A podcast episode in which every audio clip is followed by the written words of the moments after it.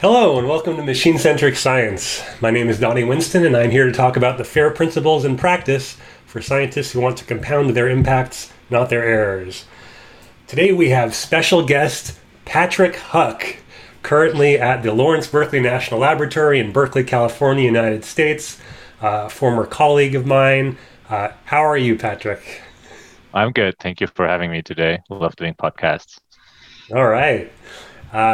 So Patrick, can you tell our listeners who don't know about you just a little bit about the kind of roles you play in research data and like why I might be interested in talking to you on this podcast?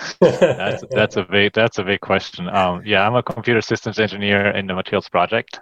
Christine Pearson is the director of the Materials Project. We do first principle calculations for materials and try to give them out to the public, share them with the public.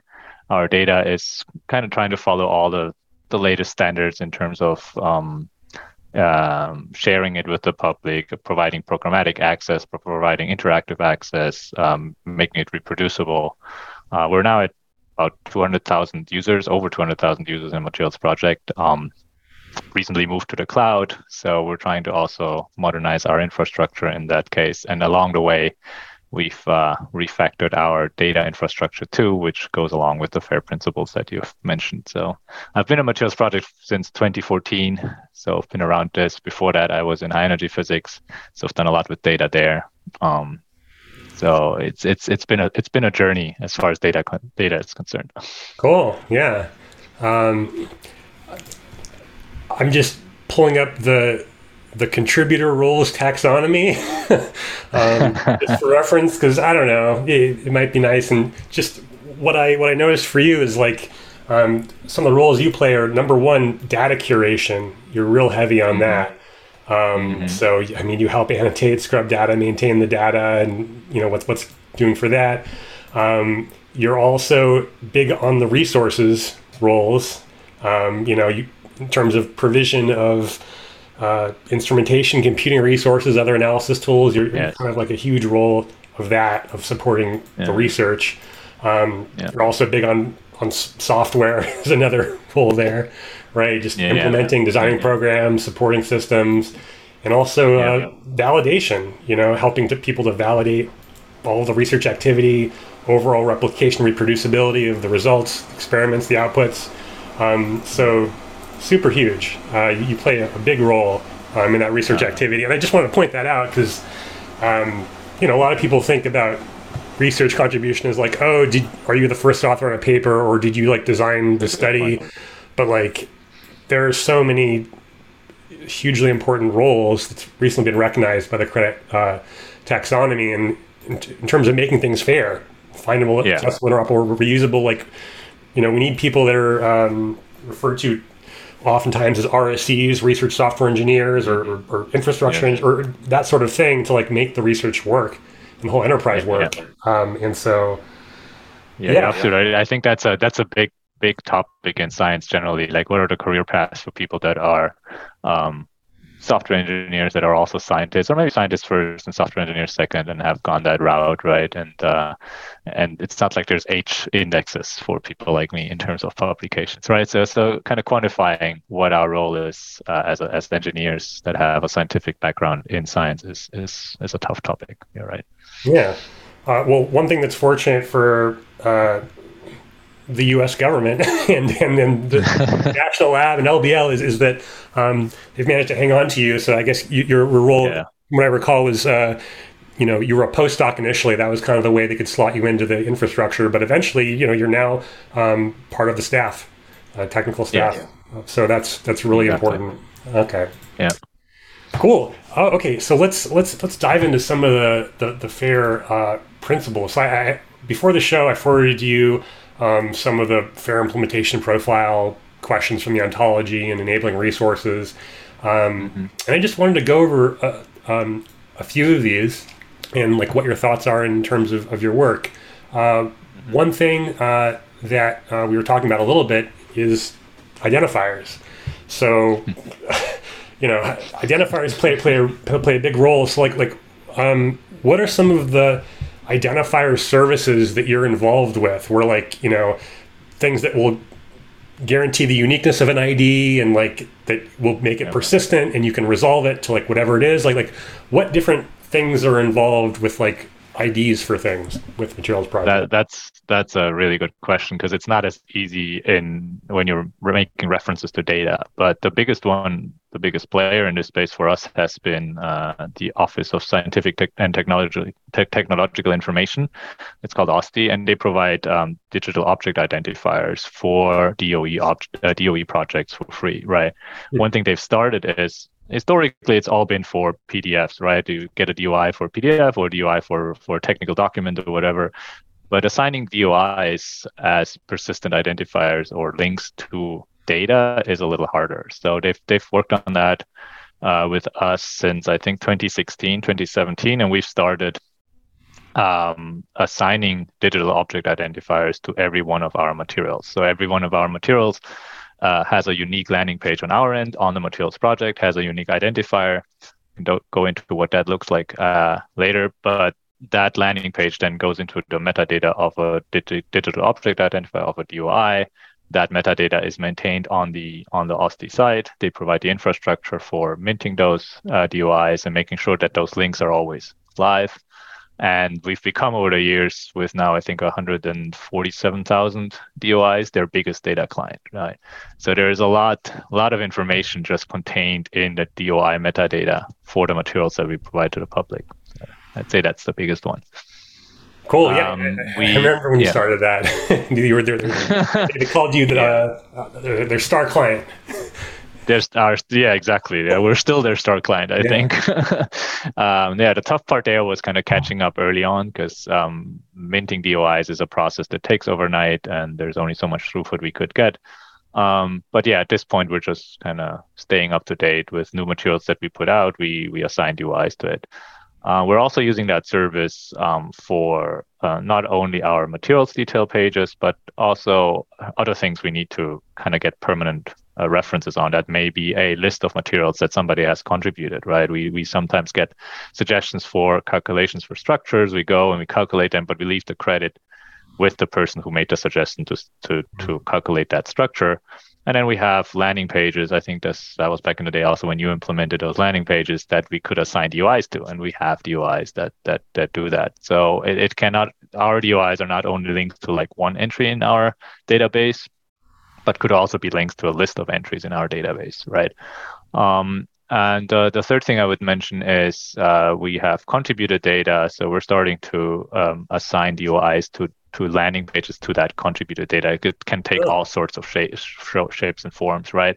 The infrastructure for it is all the same, right? We're automatically generating metadata from the entries that we have in our database, and then forwarding that metadata as a request to OSTI, and then OSTI provides us with a DOI a day later.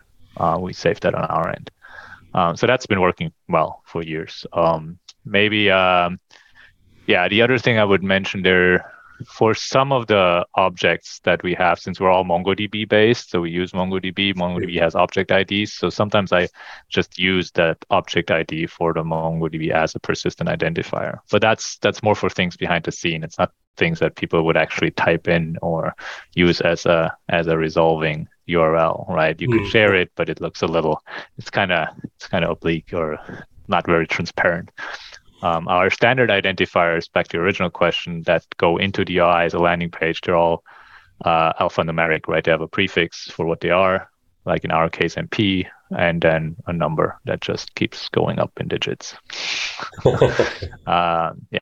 That's I think the big one for us really is OSTI DOIs and managing those.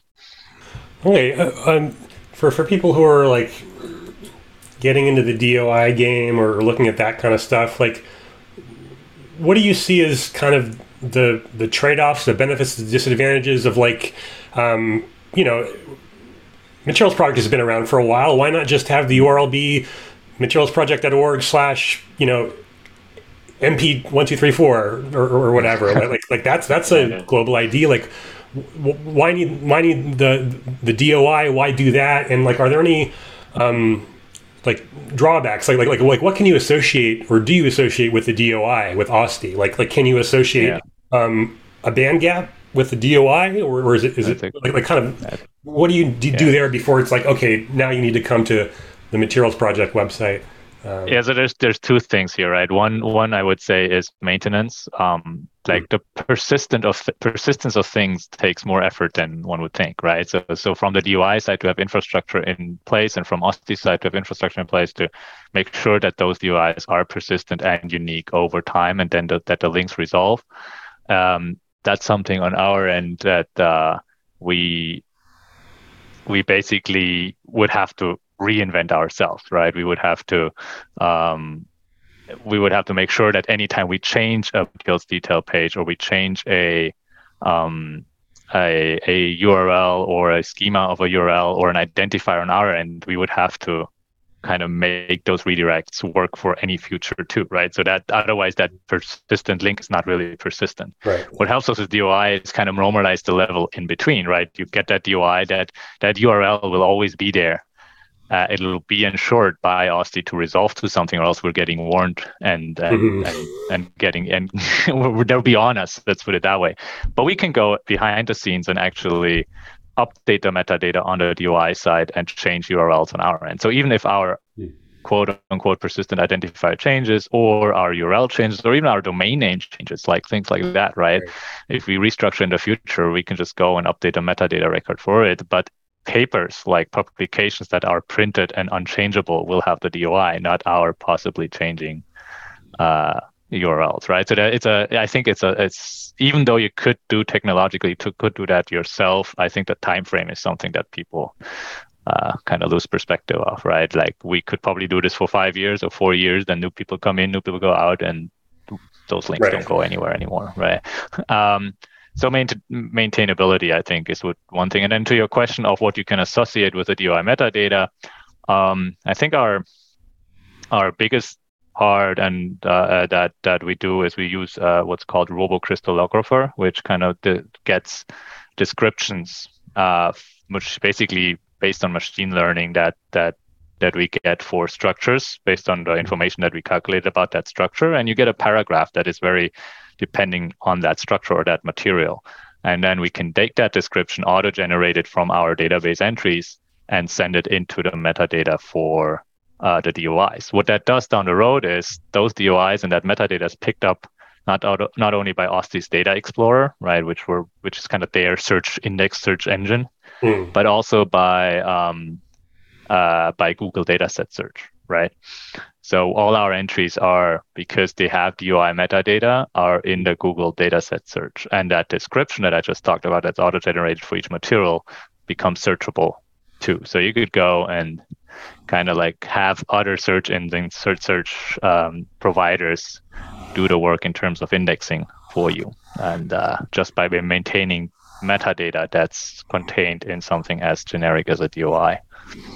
So I think those are the two biggest pay: maintainability, to recap, and then getting exposed to search indexes and search engines. That's the big one for DOI metadata. Okay, yeah, that sounds great. And just for our listeners to go into a bit how those connect, in terms of the findability principles, there's, the F1 is about the identifiers, and then F2 is about metadata schemas for findability. And it sounds like... OSTI has these schemas that in turn, I guess they also publish schema.org dataset schemas or whatever, something that's going to be picked up by Google Dataset Search. It sounds like. Yes, I think that's what's happening behind the scenes. I don't know the details for that. I know it shows up on Google Dataset Search. Yeah, that's the advantage of being linked into established schema like DOIs, right? There's a lot fallen from it, where I really only needed to be diligent in terms of keeping the metadata up to date and providing good metadata to DOI, but everything from then on out from OSTI and their service kind of just trickled downstream without having to actually intervene or do anything. So it's not like we have to put data on schema.org, or we have to come up with the schema for the metadata. It's established, right? Yeah, that's a really cool integrated service. So yeah, like as you mentioned, it's not like, okay, we have our identifiers now, a separate thing. We want to determine what metadata we need for findability, and then separate from that, we need to submit it to search engines. It's sort of like, hey, OSTI, and they're like, we're going to give you a DOI. Here are the fields you need. We're going to submit it to these search engines, make it available to Google Dataset Search, and that's pretty great. So that's a really nice service to hook into. Now this is for the materials, but now what about, and we went over this on the call before a little bit, you mentioned there's a NOMAD service, but apart from the metadata where you can get general information about a material in the landing page, like chemical composition and all that stuff, in terms of the actual raw data that goes into stuff, how is that stuff resolved or linked to or identified, all that stuff? So the road we've taken, and you're kind of already mentioning the different levels that go into data, right? You start on the raw level, you start on the simulation input level, then your high performance computing comes along and spits out calculation output that's pretty big, that we wouldn't kind of just push out to the public and say here are 5 terabytes of data and you can download it unstructured, right? So that so it comes from that raw data that we get derived data that eventually goes down to the few hundred gigabytes that we actually put out to the website, right? So at those different levels, as I said, we have the DOIs on the website level, and for the data that is being distributed through the API to our users. But on the raw data level, as we're backing up data in our data pipelines, and as we are generating derived collections from that raw data, we are also pushing it to NOMAD, which basically is a targeted service for raw material simulation data. Some of that is there's different codes that you can run for materials research. The one we run is VASP, and all those VASP output files that come out of our calculations, the ones that we actually use to define our materials and our end product, that those go to NOMAD, and then NOMAD has APIs and download services and interfaces for people to retrieve that back. So the way we link it then is on our materials detail pages, the ones that are getting DOIs, there is a list of tasks, we call them tasks, so there's a list of calculations basically that make up those materials, right? And each of those calculations has a link to NOMAD for the raw information.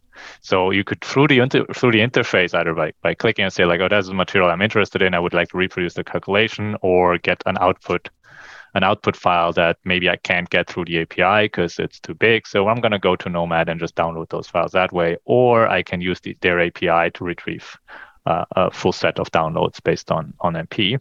And it also works the other direction. So people that go to NOMAD and find Materials Project, they get a link and a referral back to the actual derived data on our platform where they get. And so, we're trying to cover the full stack that way, from the raw data all the way up to the derived data and the data we provide for the API. Without basically reinventing the wheel too much. So as I said, we're relying on NOMAD as a service to provide our raw calculations, and we're relying on DOI to provide metadata for a lot of our entries. Okay, cool. So in the case of NOMAD, do you kind of delegate to them, they'll kind of mint an identifier, and that's kind of the thing that you track around an MP side, this is the data set in NOMAD, or does it have a DOI, or how do you identify I think they have a hash they create for every upload that you provide, right? So you're basically referring to that unique ID that's sort of, it's either a, I don't remember exactly, it's either an MD5 some they use as an identifier, or it's a simple UUID where they just generate for that upload. You can get to that upload product, which can include multiple calculations depending on how you organize it, and then there's subpaths, how that file was organized. And we knew as we uploaded how we structured it when we moved it to MOMAD, and we're using that information internally to identify it as we come back, right? So the actual DOI is on our end, I would say. So the materials detail page is the one that has, I think, the umbrella DOI, and I would consider that also the umbrella DOI for the raw data, because you can get from the landing page, you can get to that raw data and you can kind of look at it. So we're not using multiple ones for different ones, because the material is also made up from multiple structures. So kind of like putting DOIs on a too smaller product just explodes the space too much. If we took all our millions of structures that we calculated and put DOIs on it, it would be quite a chaos. So we are kind of like an organizational platform that way, that we decide what makes up a unique material and what would be a representative structure for that material. And then we put a DOI on that, and that leaves us with 150,000, which is still a lot, but it's not in the millions. Right. So that's been probably the biggest decision to make at the beginning. And also when you start to talking to OSTI or start thinking about DOIs, is what is your unit that represents a DOI or that you want to assign a DOI to, right? And in a research space, material science research space, for us, it was our MP materials that we defined, but for other research domains, it might be not as easy because you're organizing your hierarchy in your objects that you're using to organize your data is a little different, right? But again, you can't go too small. You can't go like on a file by file basis and give every file a DOI. That's not really manageable. So you want to find a hierarchy that encapsulates a full, uniquely identifiable data set in a way. And for us, that's materials. Okay. Yeah, no, I appreciate that that concern about consistency boundaries and like what you want to term as like an entity. And it's like, okay, there's material and maybe this is the preferred structure now, but something else is later. But the ID'd thing is at this level and yeah, having to choose that leveling. Cool. I want to dive a little bit more into accessing the data. You know, you mentioned APIs a lot, and you know, one of the like principle A11 is kind of about a standardized communication protocol, and like you know, this could be as general as like HTTP or JSON API. But I'm kind of curious, you know, in particular from like a programmatic standpoint, you know, like. For a human, like their protocol might be go to the materials detail page, look down for a section for like tasks, and like click on the link for the Nomad data set. But in terms of if you're a machine, like how might you like operate with a system? Like what does that look like? Just a broad stroke of like how you kind of navigate links through the API, and then like what is the machine interface kind of look like in a broad stroke? Yeah. So all of our APIs are RESTful APIs, and all of our RESTful APIs have Python clients for it. Most of the research that happens is in the Python space, so we provide Python clients for it. We call our Python client to our API MP Rester, and that MP Rester, because you specifically mentioned Nomad and how to track that data, also has a convenience function that allows you to get the download link from Nomad based on MPI information that you give it. So you could query and you could ask for MP IDs and say, like, I want this list of files and this list of MP IDs and task IDs, and give me a download link that is that I could click basically, or that I could follow and programmatically download that. So if you wanted to do this all programmatically, you could use our Python tools, our Python client, and just the same way you query our information, our API, you could get a download link that the machine could just follow and retrieve the objects from Nomad. So we're making sure to kind of plug those holes, even though they're not within our infrastructure, but our clients and our convenience function are trying to make sure that machines can read it.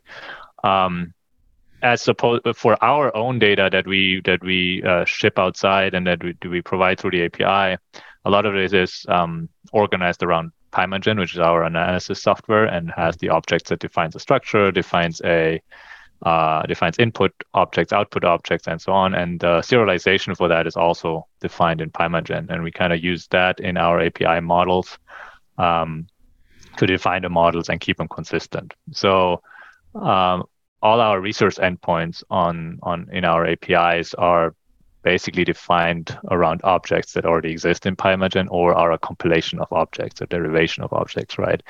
So there could be a material that contains a list of structures, right? So the material definition is maybe custom, but the list of structures is something that people know from our Pymatgen libraries. So that way, at least through the API and using Python and reading the analysis tools software and documentation like Pymatgen's, people are kind of familiar going in and out of the API, and it's kind of transparent without even knowing that there's an API behind it. To the extent that sometimes we talk about the people talk about the API and they actually mean the client. So that's just from an engineer's perspective. But I think that's a good thing. So people in our space expect those things to be pretty transparent. And I could say for the DOIs too, OSTI has, so for the metadata too, OSTI has an API they call eLink. And that's also something we can integrate if we wanted to retrieve metadata information from eLink based on the DOIs that they minted for us, right? So we do that already for our landing pages. If you click on a DOI, it resolves, and you could retrieve that same description from eLink or from us. It's either or, right? I think that's probably the most of the things I could mention for interoperability on MP side. That's pretty cool. Yeah, I remember that. Like, it's kind of like the schema, the model is specified kind of in Python, you kind of have this JSON marshalling, serialization, deserialization. Yes. So that's sort of consistent. So if you kind of want to know, like, well, what is this? Like what is this site? Like in this JSON document, I see like this site field. What does that mean? And you can go and see in the Python code like what a structure site is, and yes, you can sort of interpret its semantics by like what methods you do on a site and that sort of thing. So it really integrates well with like people using Python. So if they're using Python, then like it kind of makes sense. From a technical perspective, I think one thing that's interesting is where do you define your models, right? So if I talk as an engineer now, is the API needs the models and your client library needs the models, right? And those models need to be kind of consistent. So when you update your API, how do you update all the clients too, right? And I think we currently have two approaches. I think for our main API, we have and it's called Atomate. It's a library underneath the API that contains all the models, and then our client depends on it and the API depends on it, and we kind of keep the versions in sync, right? As we deploy and as we go through versions for clients and versions for the API. For the contributor data and the API we use there, I'm using a dynamic client that basically makes objects and makes definitions in the client based on the API spec that's saved for that API. So there's a JSON definition that you can retrieve from the API server. So once you initiate and instantiate your client, it retrieves that API spec from the server and defines itself based on that API spec. So I don't have to actually make client updates based on redeploying APIs, right? I just redeploy. There's a new JSON spec that's pretty standard for Open API, and it's standard for formerly known Swagger, right? So it's all Open API principles, right? So it has a Swagger spec, it has an Open API spec. That Open API spec is retrieved, and the client just sets up itself, basically, based on the definition it gets from there. So that way you could basically reinstantiate the object based on a definition that you get from that Open API specification, which is nice too. But they all have their advantages, disadvantages in terms of how well they work. For our main API, we opted for keeping them very well defined in a kind of core library that defines the models, and then the client uses that core library to do the serialization and to do the instantiation on the client side. I hope that makes sense. But I say you're retrieving, right? There's a Pymatgen object, there's a serialized Pymatgen object in the database. Right. The API, like when you send a request, the API retrieves it, the client gets it. You could just return JSON, right? You could just like, here's a dictionary, or you could make this thing in an actual Pymatgen object again. But on both ends, you kind of need the models for it, right? On the server side and on the client side, and you have to keep them consistent. Right. Yeah, I can see that how that can work well for the main client, when a lot of times what people want to do is they want to work with Pymatgen and do Python-based analysis. So by tying like the client logic to Python code that spits out JSON and has privileged fields that tell you this is the class that you want to instantiate, and yes, the arguments to instantiate the class, and that's what the serialized object is. That's really helpful. But yeah, I also like love that approach of open API where you get like a JSON schema and like you kind of dynamically pull that, and your client can provide Python conveniences in whatever language you're using to kind of go the methods based on this hyperlinking discovery. Basically, yes, exactly. Cool. I want to talk a little bit about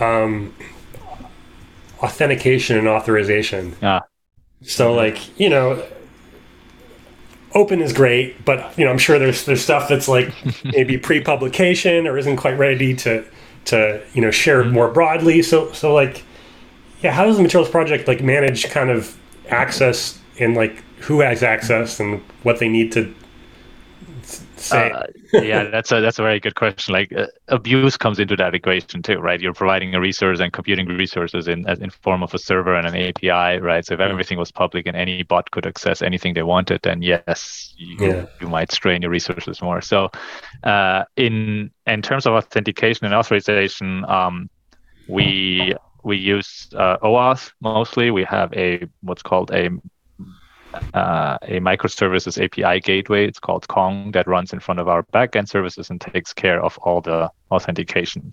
And there's basically, I think right now we provide Facebook, Amazon, Google, GitHub. So there's 4 or 5 different OAuth providers that you could use to log into our system. And then we really only are email based. So there's not much more information that we kind of retrieve other than maybe your institution if you've provided voluntarily. There's some secondary registration step that you could do, and then each of those accounts gets an API key, right? So for programmatic access to our resources, you will always have to use the API key. But with interactive access through our website, you can access somehow high-level view anonymously. So you don't need to necessarily be logged in. Some of the data that you can retrieve programmatically through the API with an API key only, you can view or look at publicly on our website, right? So that's not necessarily all directly on the same level, because accessing programmatically is a lot heavier on resources than accessing and viewing in a browser, right? So that combination of API key and email is basically all we use to authenticate people in our service. And then there is a resource level authorization, right? So for most of our data, our core data is all public. There is one endpoint that where we provide charge densities that are pretty big. That's like in total 5 terabyte data set, but also that one we want to make public eventually. But as we roll things out and as we roll out new and heavier API endpoints, those are basically managed with ACL groups, so access control lists, right? And so your API key and your account becomes part of a group, and then our micro services gateway checks whether you're in that group and forwards your request to the upstream, so to the backend server, right? So our backend servers don't do any authorization, authentication. Our backend servers only do potentially resource level authorization, right? That's the difference. The best way to see this is now with contributed data, right? So you're adding data to Materials Project, and you want your project to be private for a while before you actually allow it to go public, and your paper comes along and you're going to cite it and stuff, right? So in that preparation process, we're using that same mechanism, but the API on that side also has resource level authorization. So when you have to be in a certain group, or you have to be the owner of that project to actually get certain contributions or their structures or their attachments and everything like that. So our core data there's other than this one example of having an endpoint, a resource that we only allow certain users, like maybe staff early on, to access. It's all free, right? Like you can access it anonymously through the interfaces, and you use the API key to access it programmatically. On the contributed side, there's an extra level of authorizing on a project by project space, on a resource by resource space, right? And that's the principles are always API keys in connection with ACLs. So that's it. But we don't. One other things in terms of authentication and authorization I would add is we're using a service called Portier, self-deployed Portier, that does email-based logins only, right? Really? So it looks like an OAuth. Yeah, it looks like an OAuth service outside. So the infrastructure for me looks the same. If I'm talking to Google, or whether I talk to Google or whether I talk to Microsoft, I can also talk to Portier as an OAuth service, and it's all self-deployed and runs really, really well. Because that was something we wanted to provide people that don't have any of the other accounts, right? But we don't want to manage passwords, so we don't have any actual like critical infrastructure that keeps passwords safe or keeps login safe and stuff. So we really only, if you want to log in with your email and you're not with any of the OAuth providers, you're going to send an email, get like a one-time link to log in, and that's going to log you in. Right. Okay, I'm going to have to put that in the show notes. Yeah, I'm getting technical, but those are that's basically it. It's API keys and access control lists, basically. Cool. Before moving on a little bit to interoperability, I want to ask a bit about metadata longevity and like how you kind of think about that, or like, you know, things change, right? Yeah. And like things go away. I guess, you know, materials might get merged into other materials if they determine to be the same as another MPID. How do you manage like longevity of metadata and make sure that it's kind of always available? Or is likely to be? Yeah, I think DOIs help us a lot there, as I said. So if we, at a minimum, the link between the DOI and our data product, namely a materials detail page, needs to stay intact, right? So that the data on the materials detail page itself can change and go through versions. Yeah. While we're not really versioning the DOI link for it, right? So it's more the idea of having the latest version always publicly available. In terms of the metadata in that DOI, if the definition of a material won't change per se, there might be like structures moving out, in and out. There might be a different, slightly different, but still equivalent structure be used as the canonical one for that material, but the overall information is still the same material, right? And so we have mechanisms in place in addition to the DOI where we could deprecate materials, right? So it can happen that a material that we calculate, we find errors, and for those we have a mechanism that allows us to tag them as deprecated, and they're primarily excluded from the API, and they're but you can still retrieve them through the API if you ask for them specifically, right? So we're trying to always provide the latest and greatest through our standard API queries and our standard interfaces, and also keep the DOI metadata for it available on OSTI if it needs updating. But there could be ways where we have deprecated tasks, old tasks, deprecated materials that don't make sense anymore. Our calculations have updated, the simulation code has moved on, but we're kind of trying to keep it consistent going backwards. We're now in the game for like 11 years, so that's not something that we can guarantee for all of the 11 years that we've done it. But going forward, we've refactored our data infrastructure and pipelines to make this more likely to be still fully available. Last word on the DOI records, on the DOI metadata. We regularly rerun things like the RoboCrystallographer that I talked about earlier to get the latest description. So if there's updates in codes that generate that metadata in OSTI, we can send programmatic updates to them, keep it maintained. I don't think that guarantees longevity on the scale of glacial times, but it guarantees at least for the lifetime of the project. I think that's what we mostly look at. So as long as the materials project is funded and alive, then we can. That's the longevity that we're looking at, right? Okay. And I think that's the best we can do. Yeah. Yeah. In terms of like, I guess it's related to longevity or kind of like forks in longevity, like.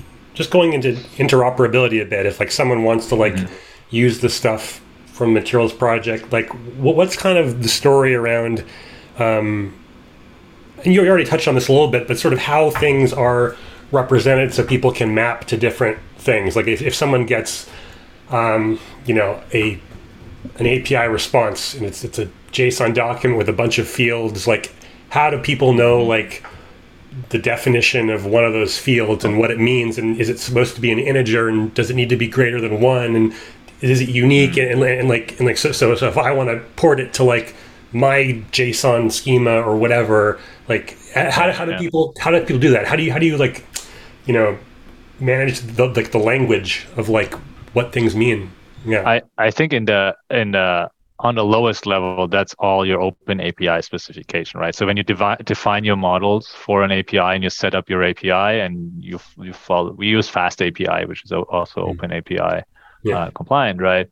Then that part of the documentation, as you write and define your field in the code, and you write the help text for it, kind of trickles the requirements for it, like minimum value, maximum value. Those are all in the model definition for a field, right? Mm-hmm. So.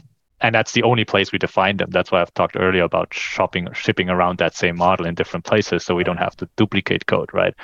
So in most cases, the fields in a model define their requirements and auto-generate the documentation for it. Open API is the standard for it, and you get kind of standard API docs. Redoc is another thing that we use. So, in terms of documenting those fields, and then all that information also goes into the JSON file that comes from the server, the Open API spec. So, at a rudimentary level, you can always retrieve that and look at what the specifications are. If you're a user of the Pymatgen of our MP Rester and a Python client, that Python client also has that information in the doc strings, right? So you can basically, as you're writing code, you can get information about the fields, and we're also regenerating it on the website as part of our documentation. So we're explaining like fields and endpoints there as much as we can. So we're trying to kind of that same source truth of where our fields are defined and their limits are defined. We're kind of trying to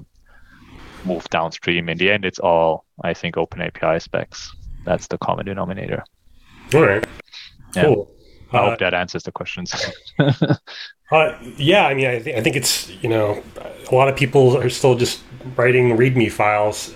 So like, yeah, kind of. No, we don't. Kind of like nice that this is an integer and this, yeah.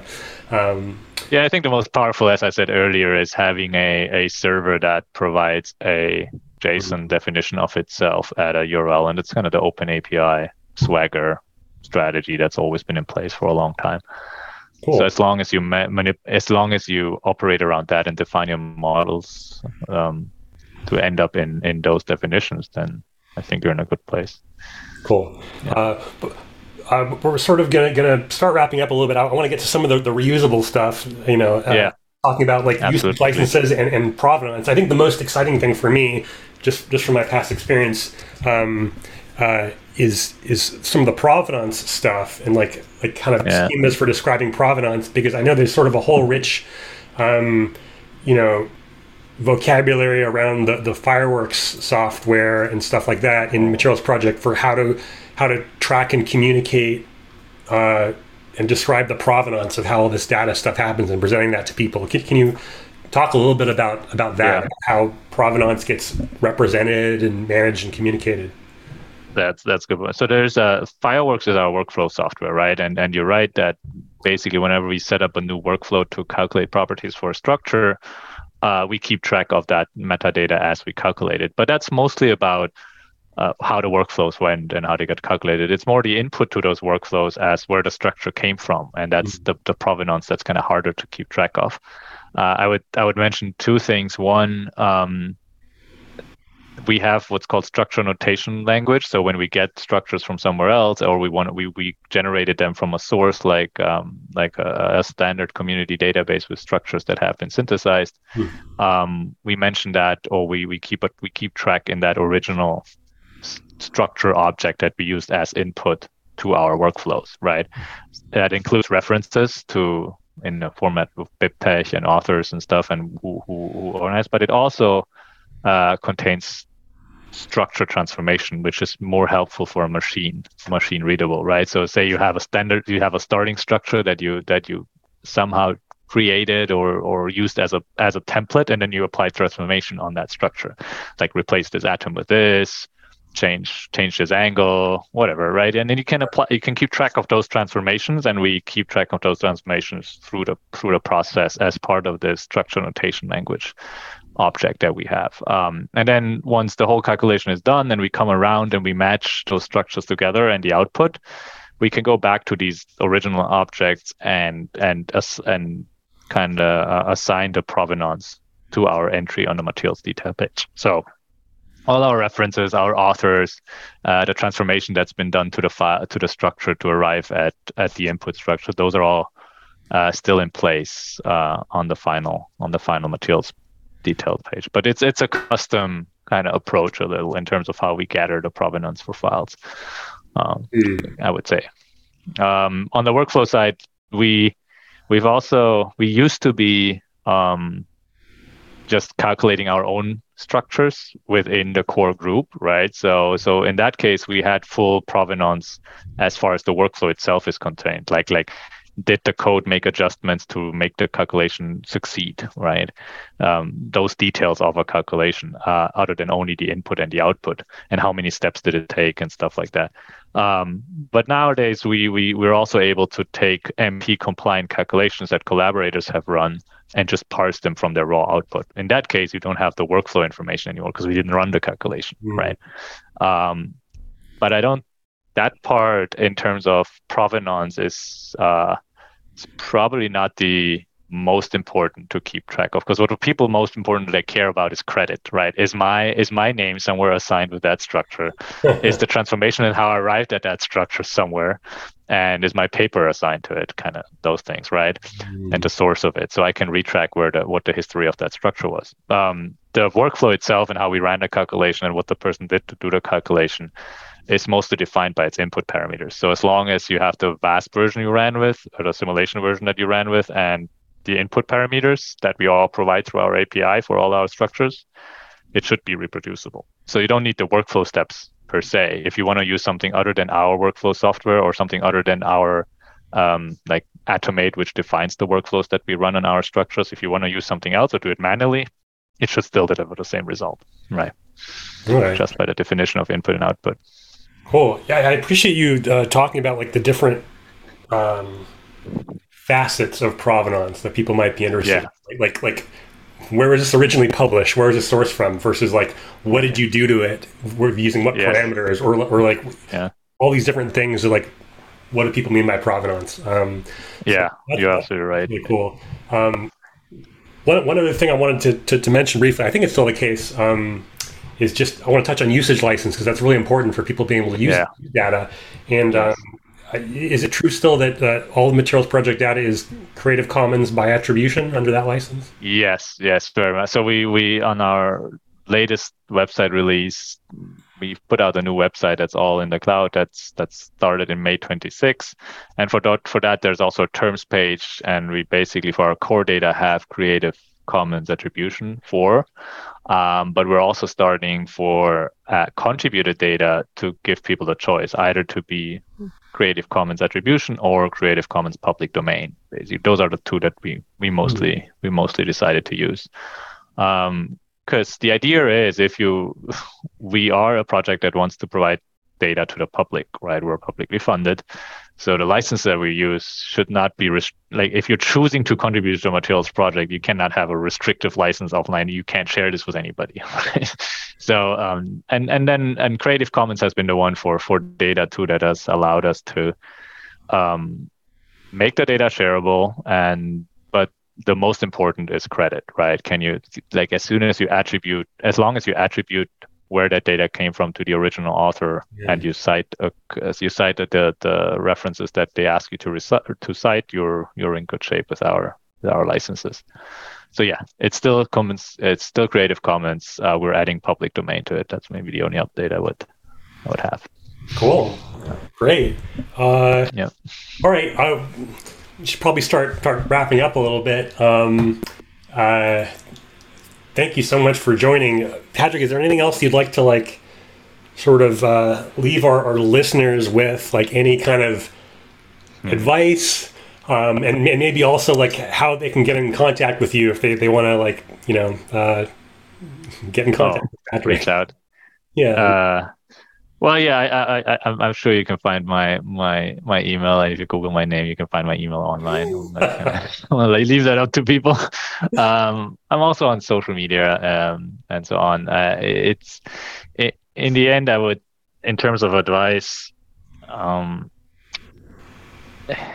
I think there's a lot going on in terms of kind of making data fair, and it's a little easier for making documents fair, right? Like having PDFs findable, having PDFs kind of like having metadata interoperable. On the data level, it becomes a little bit more complicated, and I think that we should strive to get as close as possible to get to FAIR, but it might not be feasible for every domain, right? To every level. So I think the goal should not be that we can only accept repositories that are 100% FAIR and 100% that fulfill everything as repositories that are good repositories, if that makes sense, right? So, maybe that is an advice, so that it's not like I have to do this all at once. I can kind of like, I can go step by step, and I can try to use follow best practices. And I would also say, if I follow best practices and use existing tools, it a lot of the things that are related to FAIR are kind of falling out of it, as long as I'm not trying to kind of always run my own, right? So if I'm in the open source space and I keep my eyes open, there's a lot of tools out there that can help. I think the caveat always is domain science specificity. Like you need an expert. You need to kind of be an expert in that domain, in that scientific domain, to really dig deep into FAIR and what it means to be reproducible.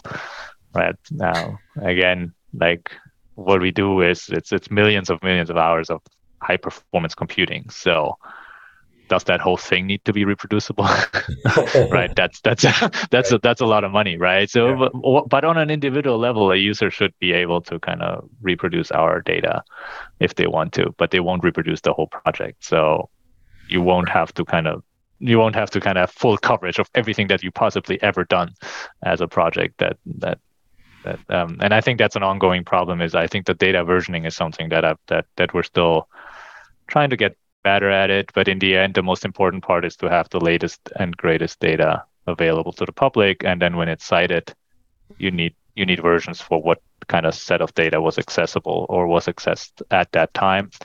And maybe we still have backups in the background for it, and maybe we still have versions for it, but the API and everything will keep moving on, because that's too big a problem in the FAIR space for data. So yeah, those are the things that I have. Start small. Start small. Yeah. One last thing. Do you have any recommendations for who I should invite to be on this podcast? Oh, that's a tough one, and it has to be FAIR related, right? Or machine. Well, actually, yeah, I would probably Marcus Scheitgen at NOMAD. I think he would be a. He would be a good one to ask. He does a lot in that space too. All right. Yeah. Cool.